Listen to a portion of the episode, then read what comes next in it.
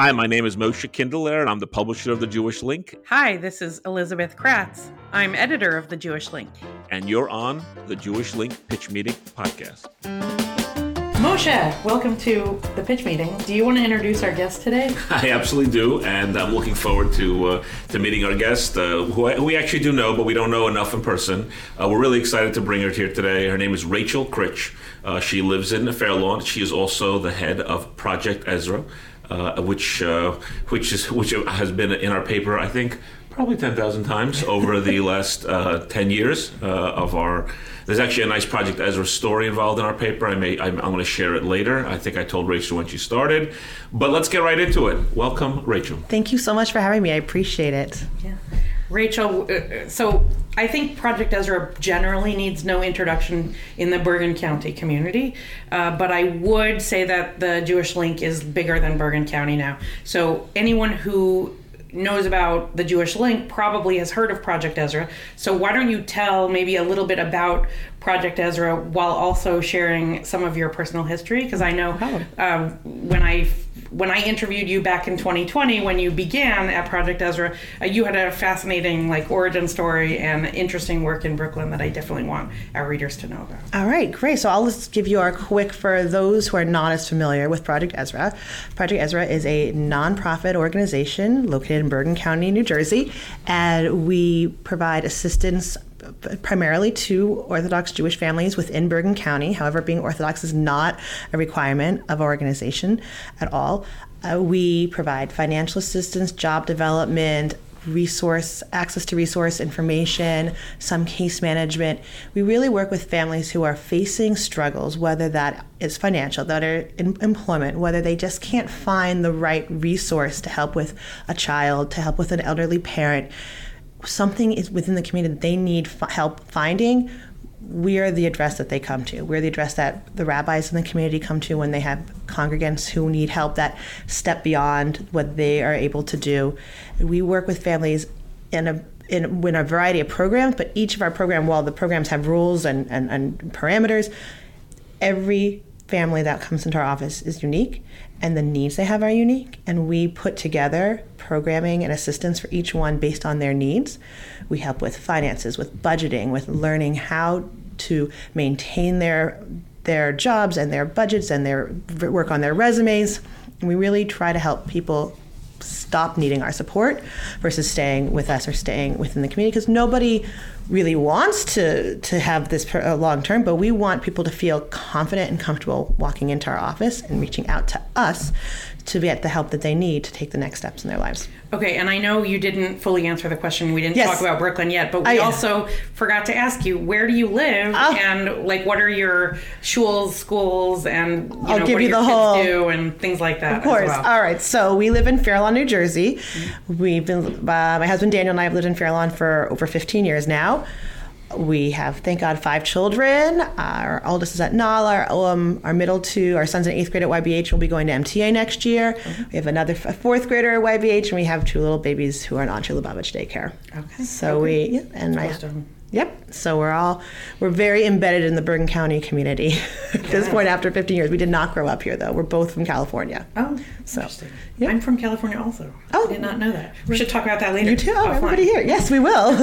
but tell us about Brooklyn. All right. So yeah. my early part of my career, the first 10 years of my professional career after I had got my master's degree, I worked for Shorefront Jewish Community Council. Shorefront Jewish Community Council is part of a network of organizations under the Met Council, right. Met Council of Jewish Poverty, which is an umbrella organization that also partners with UJA Federation. It's it's very complex, but works very well to provide assistance to low income members of the Jewish community in New York City, which is a very big task. Originally, the organization started off as small JCCs or COJOs, Council on Jewish Organizations, within the micro communities in um, in Brooklyn, Queens, Manhattan, the Bronx, Staten Island. Over the years they have the met council was just an overall organization that watched that kind of took care of the back end stuff. Over the years met council itself has grown tremendously but all of those jccs and cojos are still their satellites within the community. So my organization that i ran was shorefront jcc which is in brighton beach. Mm-hmm.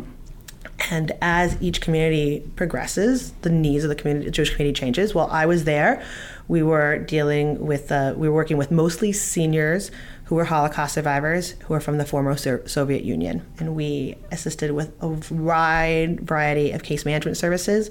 We had one of the largest kosher food pantries in New York, New York City. And we also partnered with the Met Council Food, food Pantry. And we provided thousands of hours of service every year. I think it was close to 10,000 hours of services to low income seniors and anyone else, but it was predominantly seniors at the time. Uh, since I've left, they've, you know, they've had to retool because they now have influx of uh, of Ukrainian refugees who have come mm-hmm. and are coming to their family in Brighton Beach, and I know that they are working very hard to meet those needs, and that's something that's very interesting to me about how the whole Met Council and JCC COJO network works in New York City is that each neighborhood shifts and has changes, but those are just the needs shift and change, and the organizations have to stay savvy and flexible to meet those needs. And that's something I've brought with me into Project Ezrah as well. The thing need is not static. There's good times, there's bad times, there's problems that you would never see coming. There's some problems that we always could see coming a mile away, and they still hit us in the face. But our chesed organizations, our tzedakahs, have to be nimble and flexible and willing to change the way that we are providing assistance within the community to make sure that we're actually helping the need. If you're Oh, yeah. so but with Project Ezrah does not have a umbrella above it like a COJO. Correct. By the way, a COJO is like a fun word. yes, it is. Like, like, it sounds like it makes it, it's it's New York City. Is that COJO? Yeah. So the, it was they're called it's Council on Jewish we should, we should, Organizations. We should, like that somehow. I think okay. it's not. It's not. Yeah. I mean, well, I'm not sure if it's trademarked, but I'll let okay. you know. it's a cool word, but it also sort of explains that like how the Met Council is able to like do its work. Correct. But Project Ezrah then is is its own organization, and I know all of like probably anyone who's lived in uh, Bergen County for the last 15 years knows the origin story of Project Ezrah, yes. but maybe you could uh, transition a little bit and Absolutely. say some of that. And of course, both Moshe and I knew Rabbi Yossi as well, so um, we could talk about him. I would love bit. that. Yeah. So I'll just a quick bit of the origin story of Project Ezrah. About a little over 20 years ago, there was a situation. It was the the story is that it was on Yom Kippur. Mm-hmm. So I, I, don't. Every a few people have different stories of this origin, but I'm going to give the one okay. that I that I've heard the most. Okay. It was on Yom Kippur, and there was a, a gentleman who had his wife needed a surgery that wasn't covered by insurance. It was incredibly expensive. We're talking then, you know, six digits, something absolutely astronomical. Again, that number may have gone up through the history and mm-hmm. retelling the story, but it was an astronomical number. And he went up to Rabbi Stern in Shul to tell him because Rabbi Stern was known as a big baltstuck in the community, really someone who who could who gave everything of himself to everyone around him. So this gentleman felt comfortable going to Rabbi Stern and say, I don't know what to do. And it was it was the beginning of Kol Nidre, from what I'm told. And the, the story goes that by the time they all left the shul that night, the money had been pledged and raised. And that was the start of Project Ezrah, was seeing that there were needs within the community that were greater than the sum of the community parts. That it wasn't a single rabbi couldn't necessarily take care of it, a single individual couldn't necessarily take care of it, but our community, which is, which is well smaller than Brooklyn, mm-hmm. true, it is big and is big in heart, has a lot of thank God very prosperous individuals who are huge baltstuckas, and we and can really come together for each other. But it's not just for things like catastrophic illness; it's also correct. so, so that was the the, the origin, right. and then from there, the organization has progressed to provide many different levels of, mm-hmm. of service and started from there then it went on to helping really focusing people get jobs because what better way to help someone but to help there themselves. was a financial crisis it was the 2008, 2008 crisis that that was it, people knew that this organization needed to come into being right. like at that point so, so the organization started in 2009 around 2008 is really mm-hmm. when mm-hmm. when right. things took off and that that is and since then we've done what we did in Brighton Beach and before I came the organization really adapted to the needs that were coming up and after unfortunately when Rabbi Stern passed away 14 or 15 years ago and then Robert Hone came and took over and was able to really take what Rabbi Stern had done and shape the organization into what I was able to come once he retired, came in and can move forward and really helping people with different levels of need, different types of services. And we're going to, I'm taking that and then we're going to build and move forward and helping what the current needs and the current issues that are facing our community are. Can I just interject? Of course. Um, I just, it's actually really an honor to have uh, Project Ezrah here because I don't know if you know, Elizabeth, you, you know this. Project Ezrah and the Jewish Link have a. We are uh, inex- inextricably tangled up in our in our own origin story. The Jewish Link actually started at a Project Ezrah dinner in 2011. You may or may not realize that. You've told Okay. the story. I know the story, but I can't wait to hear it Uh, again. I just I'm just going to share for for anyone Yes. listening because I think it's a nice story. Um, I'm, I also am a fundraiser, and by the way, I agree with you. Our community is very very generous, a very very special community. Um, I, I left the fundraising world. I'm, I'm now the publisher of the Jewish Link. One of my jokes is that I do more fundraising now than I did when I was actually a professional fundraiser. That's not true.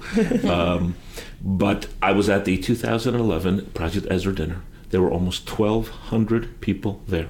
Okay, it was Romer Ket- at Keter Torah standing room. They had no room for people to sit. We're talking about both rooms full. You could not sit. And what I noticed was that there was not a single mention of it uh, in advance in any of the local papers, and there was nothing post. And I said, how could it be that there that uh, this huge event with oh, well over a thousand people, not a single thing was written about in the local papers? And I said, there's a real need here, and there's something missing in the community.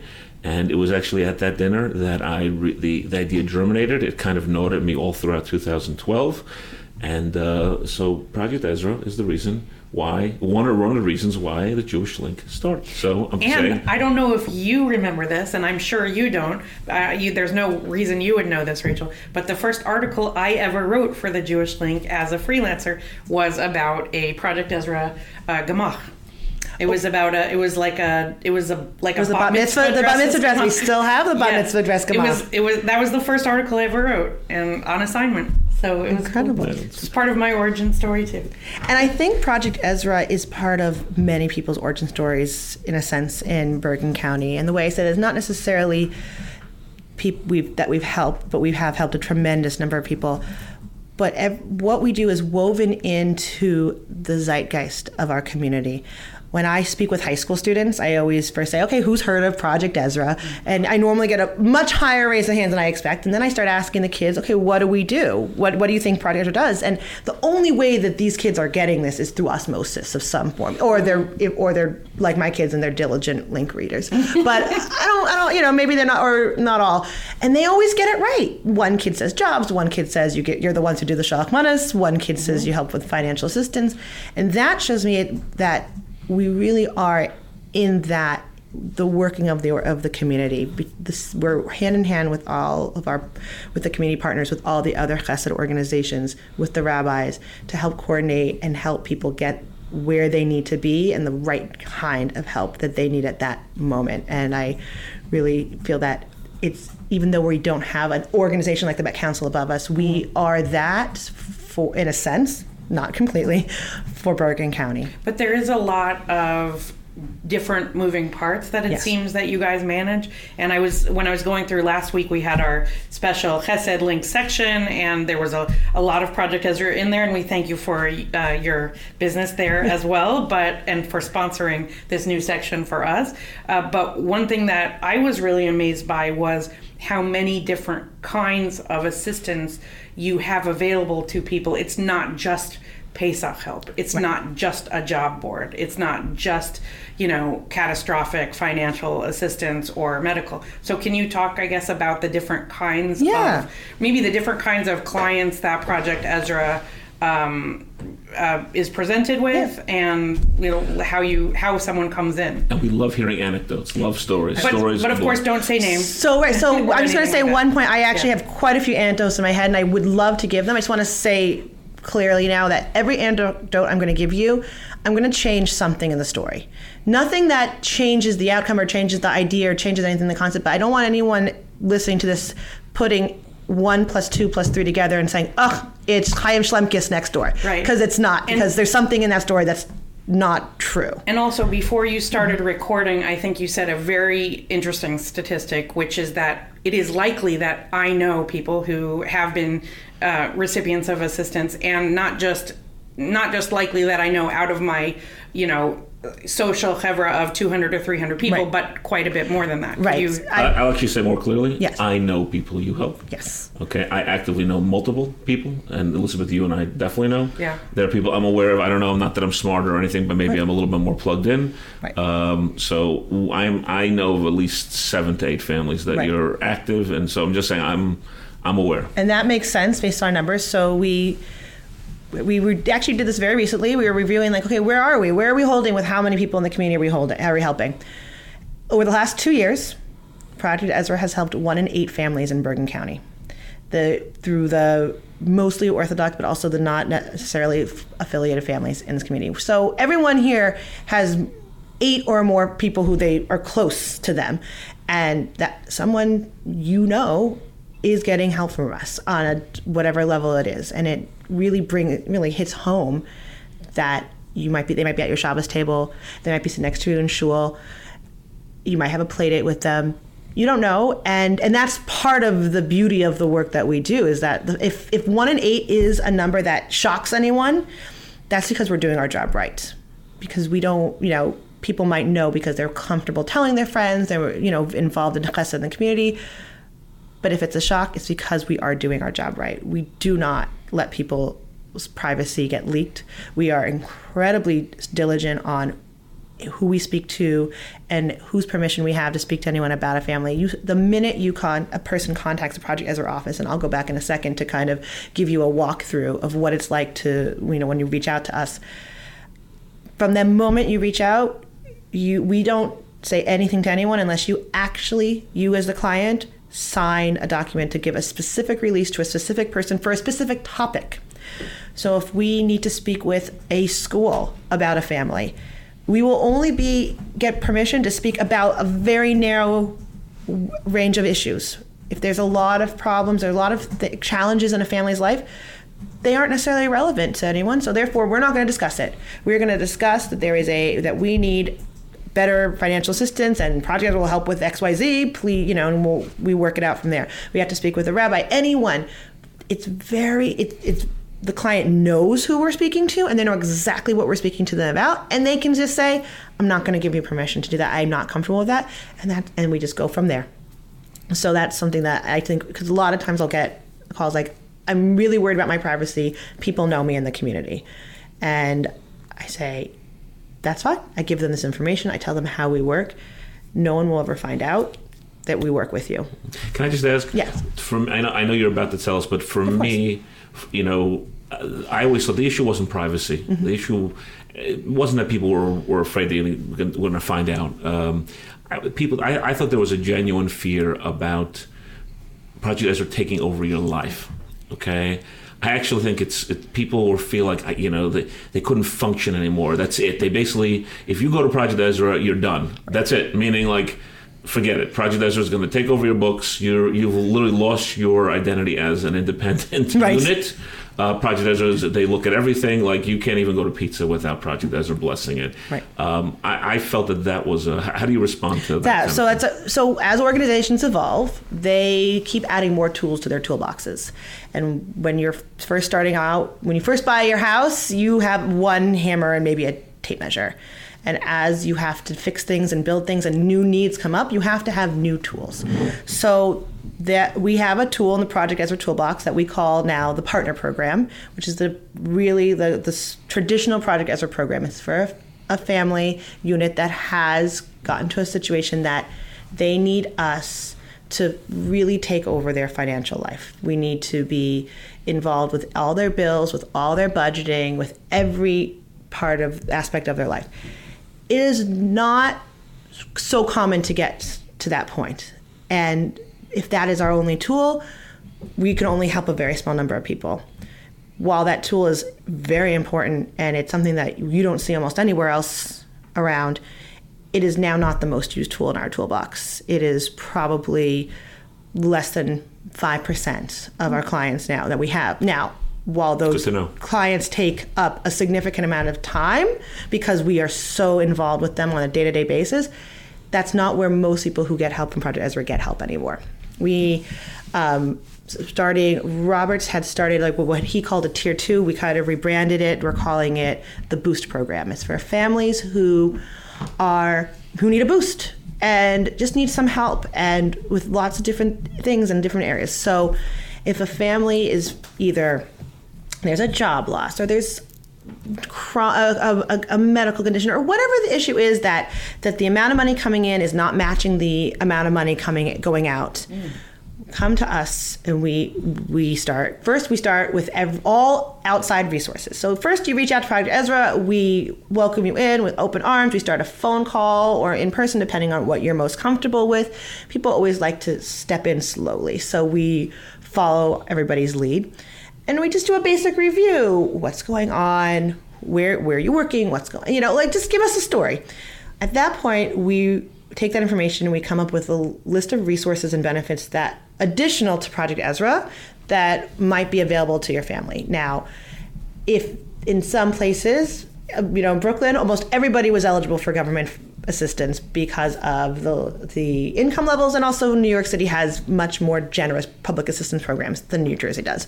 So most families come to us and they are not necessarily eligible for government assistance. If we find that someone is, immediately we say, "Great, you're eligible for this." We don't even we don't give you information if you're not going to be eligible. We don't want to send anyone on a wild goose chase eligible for something we give you all the resources to apply for those for that. We offer assistance because sometimes you can easily go on a computer and apply for something and sometimes it's really hard. So we give whatever help you need. We find other community resources that might be good for a family, whether they need Tomchei Shabbos, whether they need mental health care through JFS or other resources, and then we we get that together, and then we put our package together. We put our money last because this is something we really take our donors' money seriously, and we don't take a single dollar for granted. And the, a donor who can give us one dollar is just as important as a donor who can give us $25,000. Every one of those dollars is important. And we want to spend it in the most mindful way that will help the families in the best way possible. So, first we bring in outside resources, we support the family. If those resources are going to take time to access, we will bring we will help bridge those gaps. Once we get past that, we say, great, these are the resources, we're accessing them or we're working towards accessing them. There's also a Project Ezrah application, which is a lot of work. I'm not going to say that it's an easy, simple application. We do have other programs that are much lower bars and lower barrier of entries, which I'll speak about. This is if you're really in a situation that you're coming in for our real program. And then while that's happening, we work with you, we help you, we review everything. And here's a I have a re- I'm going to give an anecdote story. We had a family who every you know mainstream things were going pretty well with the family. There were some some health issues with some of the family members that were causing financial strain but generally speaking they were you know just do, making it work like everybody else but just making it work. And so when there was a job loss in the family there was just no way of of, deal, of combating that. This family also didn't have the greatest financial education prior to getting married so there was no budgeting. There was just a lot of stuff that just wasn't there. And I always say to people, budgeting and finances are morally neutral. You're, there's nothing wrong that you didn't do it. Let's just work on this now. This is now a new process. So the family comes in, we start working with them, and we realize this person's employable, incredibly employable. It's going to take them a month or two to get employed, but it's going to happen. So rather than let this family go into crazy debt over this time period, we're going to take the time to a teach them and give them better education about budgeting and how to track your expenses and how to really understand what you're spending. And we're going to help plug some of the holes that unemployment and the other partners um, uh, salary was not going to fill. We worked with the schools to negotiate down tuition for that time period. We did all this stuff. Three months later the, the, the, the, the spouse that was unemployed was employed at an even better job than they were before. They worked with Jeff Mendelson, our director of employment services, who, on his resume and on everything, just absolutely everything, negotiating the salary, everything, to get to a really great place. And now they know how to budget. We worked very closely with them on that. They know they understand their spending, and they're working towards paying down debt that they had made previously at, because of you know just lack of education in certain areas. And so that is a real that's something we didn't have to take over their entire life. We did teach them how to budget. We do review their budgets with them to say, you know, this might be a good choice. This might have been a difficult choice. You may want to make, you know, you may want to be aware, you know, Purim is coming, summer camp is going to be coming. These are things you may want to put some money away for we while we're working together. But there's none of that like I can't believe you went to pizza. Like we're going to be that's not and no. And I now listen if so, a family comes to us and they're having financial struggles and we see that there's it's really out of the ordinary amount of dining out or household help, which we encourage household help and we encourage spending time with your family and going out and we encourage going on activities. But there's there's a range and we say this might be an area that it might be tough but this might be an area you can cut back so that you'll be able to have more freedom in other areas and we give all of our suggestions and don't you also have i think you still offer this once or twice a year um, a Chatan and Kala um, training. Yes, because that's that's such an amazing idea. Like to just think about like, wait, how did the like your example family get here? By not having enough early financial education at the very beginning of their marriage. So twice a year we offer a class called The Aisle. It's coming up again. I think it's May 3rd. Okay. And if it's May 5th, then we will put an edit in, but I'm pretty sure it's May 3rd. Uh, there, there is um, a sign up. So if you email the aisle at ezrah.org, Ezra has an H at the end, mm-hmm. um, we will send you the link to sign up it's actually already almost full, even though we haven't even started advertising. Even though we will be advertising very soon, you'll be getting it the ad soon. But it's, it's time to maybe expand your space. Yes. So so now we do. Well, it's been it's been on Zoom since oh. COVID, and oh, this wow. is our first time doing it in person since COVID. One reason we do like to keep it small is it's a very interactive class. Mm-hmm. Oh, okay. And if you gets too big, people start becoming not they're not as comfortable asking questions. Mm-hmm. Okay. They might not get as much out of it. So we would prefer to do more of the classes versus larger classes. Got it. So right now it's twice a year, but if this if we get a get past the point that we're comfortable right now, we're going to just do another one in a couple months after that as well. And as, as as I said before, as the need expands, we are going to expand our services as well. So this is for individuals who are maybe engaged or just or, married. or newly married. So if you're yeah. within engaged or within the first couple years of being married, this is the appropriate program for you.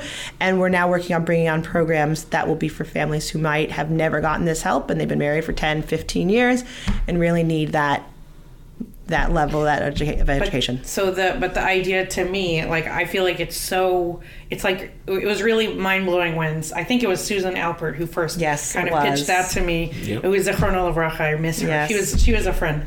Um, she said, "Listen, let's let's remember when you first saw your tuition bill and like what that was gonna cost. and remember, she's like, "Do you remember that sticker shock and like the the gut punch in the stomach feeling that you had?" She's like, "What if you knew to what to expect mm-hmm. beforehand?" Yeah. And I'm like, I, think like, we know what was what's coming. I mean, I knew it, you, like you know it, but then you see it. Yes. You know what I mean? It's different. It's different when it's not theoretical and, and this anymore. is like, you know, thank God, like this is someone who who you know has done budgeting. I've I did budget over mm-hmm. the over a period of years and sort of knew this was eventually going to happen. But I do like for for whatever reason, Susan's uh, example made sense to me, mm-hmm. and I thought it was an incredible idea and and so useful. Yeah. and something that should be done like in every community. Yeah, and we really help with people understand like what are reasonable expenses and what are not reasonable expenses. Like what can you expect to have to pay for food for a family of five in Bergen County right now? And that, by the way, that number's changed drastically since I started Project Ezrah. Oh, yeah. You know, so I, I see I see everybody's grocery bills, and I I can tell I I see what those numbers are. Actually, I wanted to ask you, yeah. how involved are you with the actual individual case? I didn't think right. that you were. I actually thought you did. You weren't even so involved right. in every case. So I. I'm pretty involved in every case. Um, that's something that when I was speaking with the board when I was about coming on that was important to the board of Project Ezrah that uh, that they I they bring someone in who has programmatic experience, who really could work has, works with clients. Uh, I don't always work one on one with all the clients. We have social workers, thank God, that that do all that.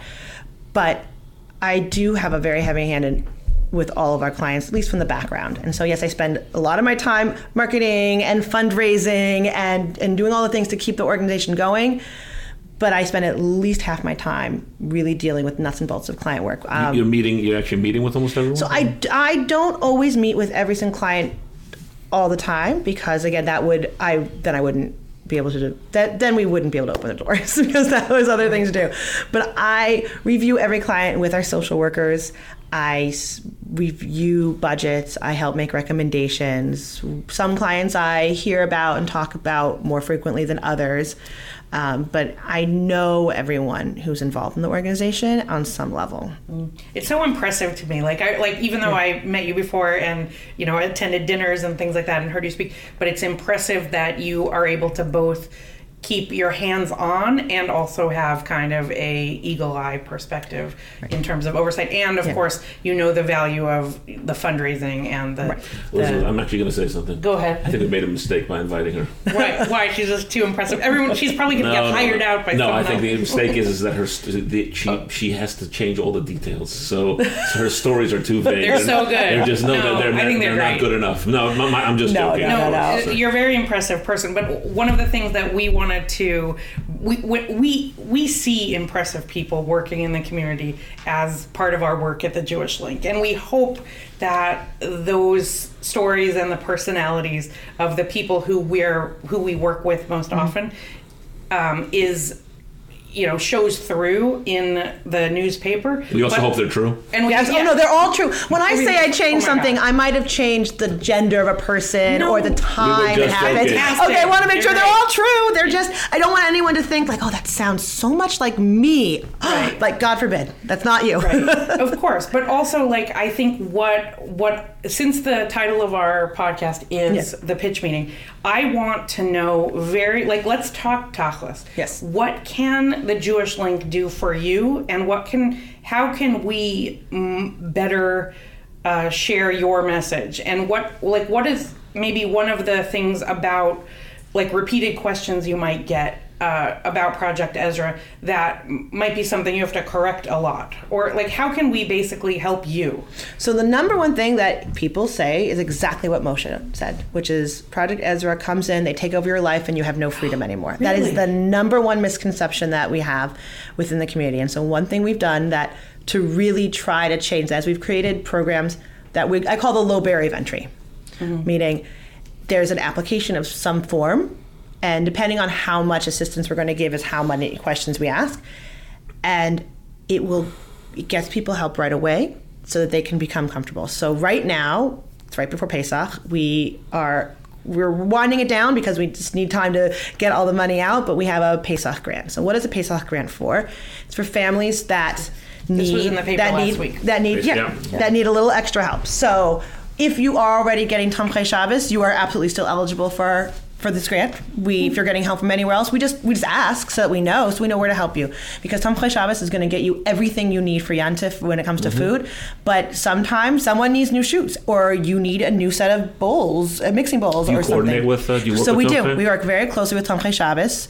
Uh, we on all of our clients, and you know, we just we try to speak together all the time with them. So that is a wonderful partnership, and they really do so much. And if the food is really, they do so much with Shabbos food and Frianta food, so we don't need to use our resources there.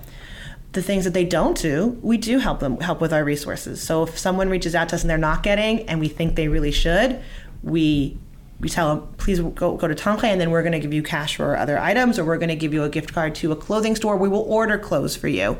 Send us links. We'll make sure your children have clothing. You that we ask people, you know, basic questions. How much are you making? How much is your rent? What are your tuition obligations? Because these are important things to us to know when assessing a situation. What is what do you What's think your credit card debt? yeah, what debt, stuff like that. What, um, how much you think you need for food, housewares, and clothing for Pesach? And of that amount, what are you actually able to contribute towards it? Let's say you say you need thousand dollars for all three. Throwing out a number that's easy, and you know you have five hundred dollars set aside for it, but that's all. So we understand. All right, you probably in a position you need five hundred. We will. We can either give you that. We might be a little give you a little bit more because whatever we think is going to peso is going to cost, it's going to cost more. And we really work, you know, based on the size of the family and what their needs are And so that's and many families who have reached out to us recently, we are sending them the information about what they're getting, but also saying we really want to work with you through the year. Please meet with one of our social workers. There's a link. You can sign up for an appointment. It's like we make it as easy as possible to get in touch with us.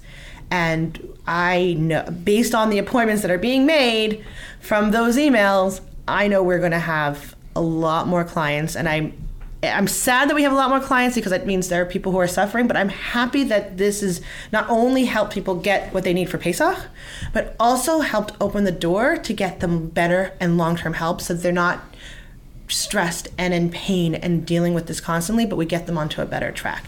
Also around Yontif, we Yontif when winter break we do this one program that we will if you can't afford to take day trips, go on activities, reach out to us. We have a very low barrier of entry requ- uh, form for that. You let us know what you want to do. We have generous donors and we get great discounts to a lot of different locations because it really helps people's mental health to be able to say, oh, we're also going to Great Adventure, like all of your friends are, even though they probably couldn't do it otherwise. And it really gives people that sense of, you know, simcha that they need and the the you know the well-being to get through Yontif because you no one wants their children to come home and go well this one's doing this and this one's doing that. No we let you know ahead of time this is what you're doing and you get to spend spend you know quality time with your family together.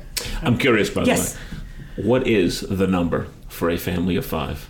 For food? for food. I just want to know what is that number? No problem. Uh, it's if you're if someone tells me they're spending $2000 a month on food for a family of five I would say oh that sounds about right Mm-hmm. 24 about 500 a 24,000 a week. year so okay right now. If you told me this now, now that's if, let's say that's with kids who are elementary school age. Mm-hmm. If you now say I have three teenage sons, Oh, that number is going to be. I'm not going to. I'm not going to say two. I'm going to say you're getting closer to 25. Well, I guess you- again, not to be stereotypical.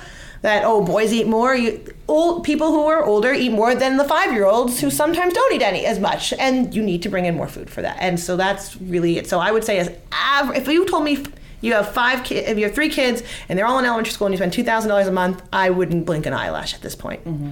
If you come to me with that number and you're saying 33, 34, I would be like, let me teach you how to read a circular.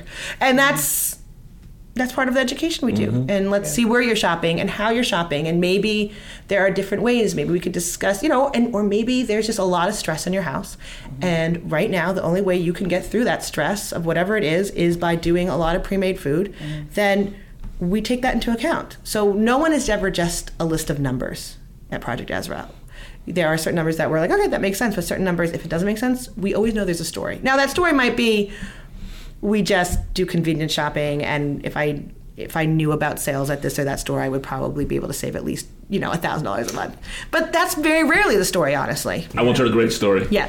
They were spending way too much, family was spending way too much for, for, for their food Mm-hmm. because they, they always wanted to have uh, 10, 15 guests for Shabbos, but they, they couldn't afford to have the guests. So, Right. But they, they couldn't cut back. So it was actually a challenge. so. right right we always have we have these stories sometimes we say you know Shabbos, that's part of the culture of the community also. And that's something that we we deal with a lot. Now people might think we deal with that more. This is another misconception. A lot of people think like, oh, everyone just needs to keep up with the Joneses, so that's why they mm-hmm. need extra help and money. And while yes, there's of course a few people that come to us that reach out to us and we're like, listen, I know it seems like it's normal to go to Florida and Panama every year. It's not. We can't, you know, we got to get out of that mindset. That's such a small group of people. The need that we see is is really like that's not that's the furthest thing from what they're thinking. But there is social pressure mm. because it is expensive to host people you know every Shabbos. It's expensive to have the fancy charcuterie boards and roasts and fishes, and the, it it gets to be a lot. And we just have to be cognizant as a community that there are different levels of ability within the community, and that we really have to. No one wants to feel less than, but we shouldn't. Hopefully, this is a long-term cultural change. They shouldn't be less than if you have your Shabbos guests, and it's just some more basic mains versus the very fancy, uh, you know, cuts of meat and stuff. Now, I'm not telling anyone not to buy the great cuts of meat. I don't want any of our grocery store sponsors to suffer. But uh, the reality is, is that there are there's a market for both. Do you also have people though who come in, um, like, not just about like the Pesach grant, Mm-hmm. but people who come in and say, like, I need a lawyer or I need to consult someone regarding something and I don't have the resources or the even the wherewithal even know, to I don't even know where to turn. Yeah. Yes. So- So, that's another great way of actually being able to have community members get more involved in Project Ezrah because one thing, one challenge we have is that we want to keep everything so private, so Mm-hmm. we can't have a bunch of volunteers in the community walking through looking at our files and our Mm-hmm. database. We have a great database of, P- of local community members who have offered pro bono services in various fields. And very often people will reach out to us and say, I, I, you know, I have any now. Attorneys, I will be honest, it's that's a more complicated one. Very publicly, we don't pay for attorneys. It's the one thing we really Project Ezrah will not assist with. Uh, we will help find ways that you can one can afford their own attorney because it just becomes a whole a whole other kettle of fish.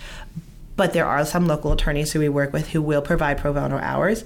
There are local accountants. There are dentists and um, endodontists. There are people who are just really good at QuickBooks who will help people. Even internally, we had an Excel issue. We needed some very complicated Excel file created, and there, we went through our pro bono list, and there's someone who said, "Oh, I'll help people with Excel." Like, well, will you help us terms like Project Ezrah? Sure enough, they did. It was amazing.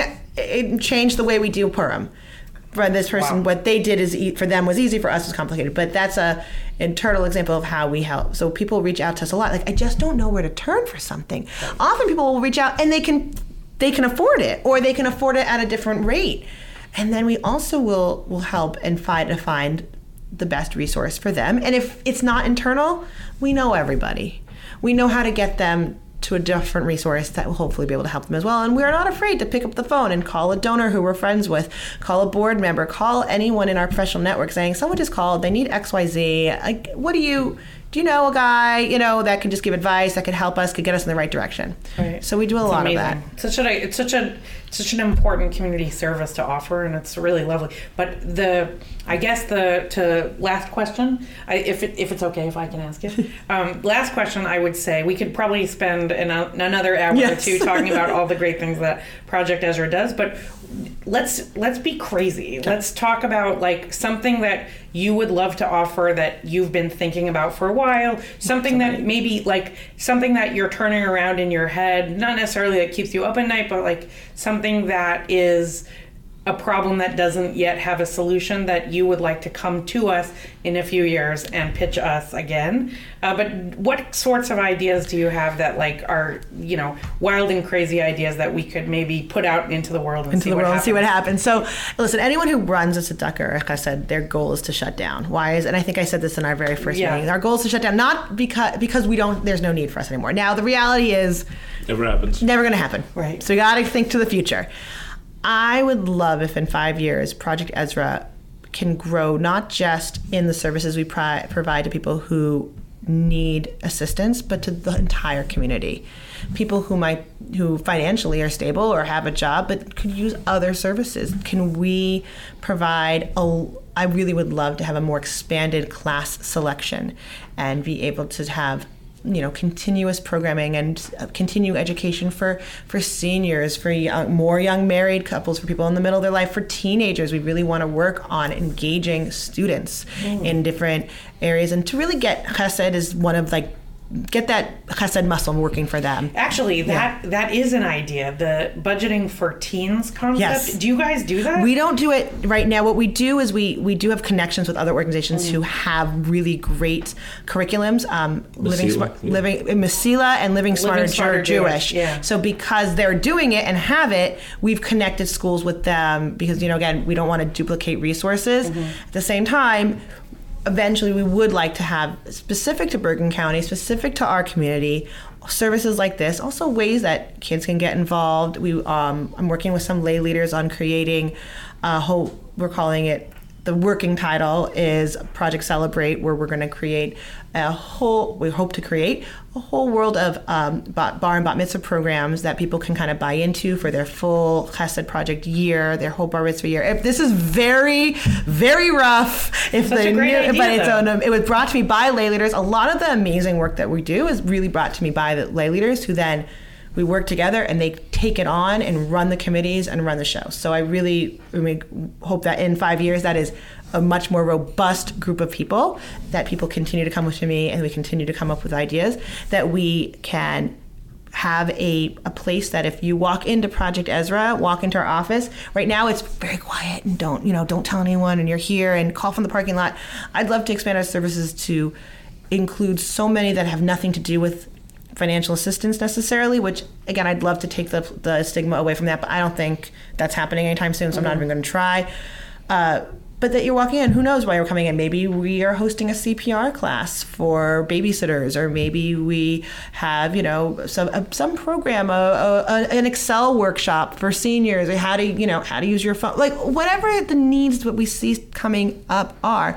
I'd love to be able to make the organization and I think our board's also on board with this idea is really encompass not just those who are quote clients, but the entire community and be a place for the entire community. That would at the same time make donors comfortable working with us and they know what we're doing they see what we're doing and we're hopefully that because we will have to raise our donor base if we want to expand it this way um, but at the same time um, our clients will feel that they're just walking in with everybody else and it won't matter why you're coming and or why you're talking to us. So that would be something I'd be really excited to see. That's a really nice dream. I, I, Yeah. I love it. As I've always, that's what I always like about these programs. The point is, is that you should not be afraid. You should not see Project Ezrah as this, you know, as we said before, this organization to be afraid of, in a Right. sense, to feel it as someone that it's approachable. That's what I like about the Isle program, working with young couples. The goal is no one. We don't want to be in a situation where we need a Project Ezrah. But the point is, is if you're ever in such a situation, you know, it's it's not the end of the world. It's not. not only not the end of the world, but I we've we've actually dealt with this organization. They've helped us, or they we did a class. Or I'm Right. just saying, I love that idea. I hope you get. I hope you achieve it. Yeah. So a few things we've done to start that is um, Tamara Ackerman, our, our social worker on staff, who is incredible. She is a SHIP counselor. SHIP is you, it's certified to do Medicare enrollment in the state of New Jersey. Mm-hmm. So You said ship counselor. SHIP, S H I P. Oh, actually, I thought, I thought you meant maritime, like ship. Yeah, yeah, yeah. I would. It is it. spelled the same way, but it is not. Okay, and every year during open enrollment, which you can help any time of year, but during open enrollment, we're really busy and we help people enroll for the appropriate Medicare plan for them. You get Medicare whether you have all the money or none of the money, and we help people along the spectrum, and that's really the kind of thing we want to add to our our you know group of programs. Our programs are just for everybody that Wow. access. That's so amazing. let's hope in five years we can we can get there. Great stuff, Rachel. Thank you for being with us. Thank you for being Wow. with us. You know, Yeah. you, uh, Rachel didn't say this, but you know, you know that uh, there are other organizations that are modeling Project Ezrah. Oh, of you know, course. in, in uh, the five towns, there's an organization, Achena, which I believe, even though they may deny it, uh, which I believe had some of its roots in in, in some of the work that Project Ezrah Yeah. did. Um, I'm just saying, we you know, we feel really lucky to have you here with us. Thank you. And and just I, I really hope that what you just said comes true. I do Yeah. too. Thank you, and I'm just honored to be with you guys, and thank you all for your constant support of the organization. One thing I you didn't ask me, but I will add, is that you know how I think you'd mentioned before, like how the Jewish Link, you know how we perceive it, how it works in our community, and I'm going to give you a shameless plug now because I Oh. really do appreciate it. Um, being having the Jewish Link is is I, I can't explain. It's worth so much to us because if we once we put stuff in the link it we I get calls. People come to me on Shabbos. I get emails afterwards. It's the best way to let people in our community know what's going on in their community and in a way that in, a, in, a, in an era that no one reads papers it is what everyone does and it is the number one piece of reading material in my community and in my shul on Shabbos and throughout the week. So I appreciate you giving us that ability to really get our message out. And because part, a lot of the help, if anyone who reads the work that we do and then they're getting help, you're part of that mitzvah also by adding us. So thank you for always being there, even when we call when it might be a little too late to call. Yeah, let's, Thank you. let's avoid that. yeah, exactly. Thank No, you. thank you Thank for your time, Rachel, and thank for you for all you do. Thank, Thank you. Thank you so much. Thanks for being with us on the Jewish Link Pitch Meeting podcast. If you would like to participate or be in touch with us in any way, please email us at editor at jewishlink.news and follow us and find our podcast wherever you find podcasts.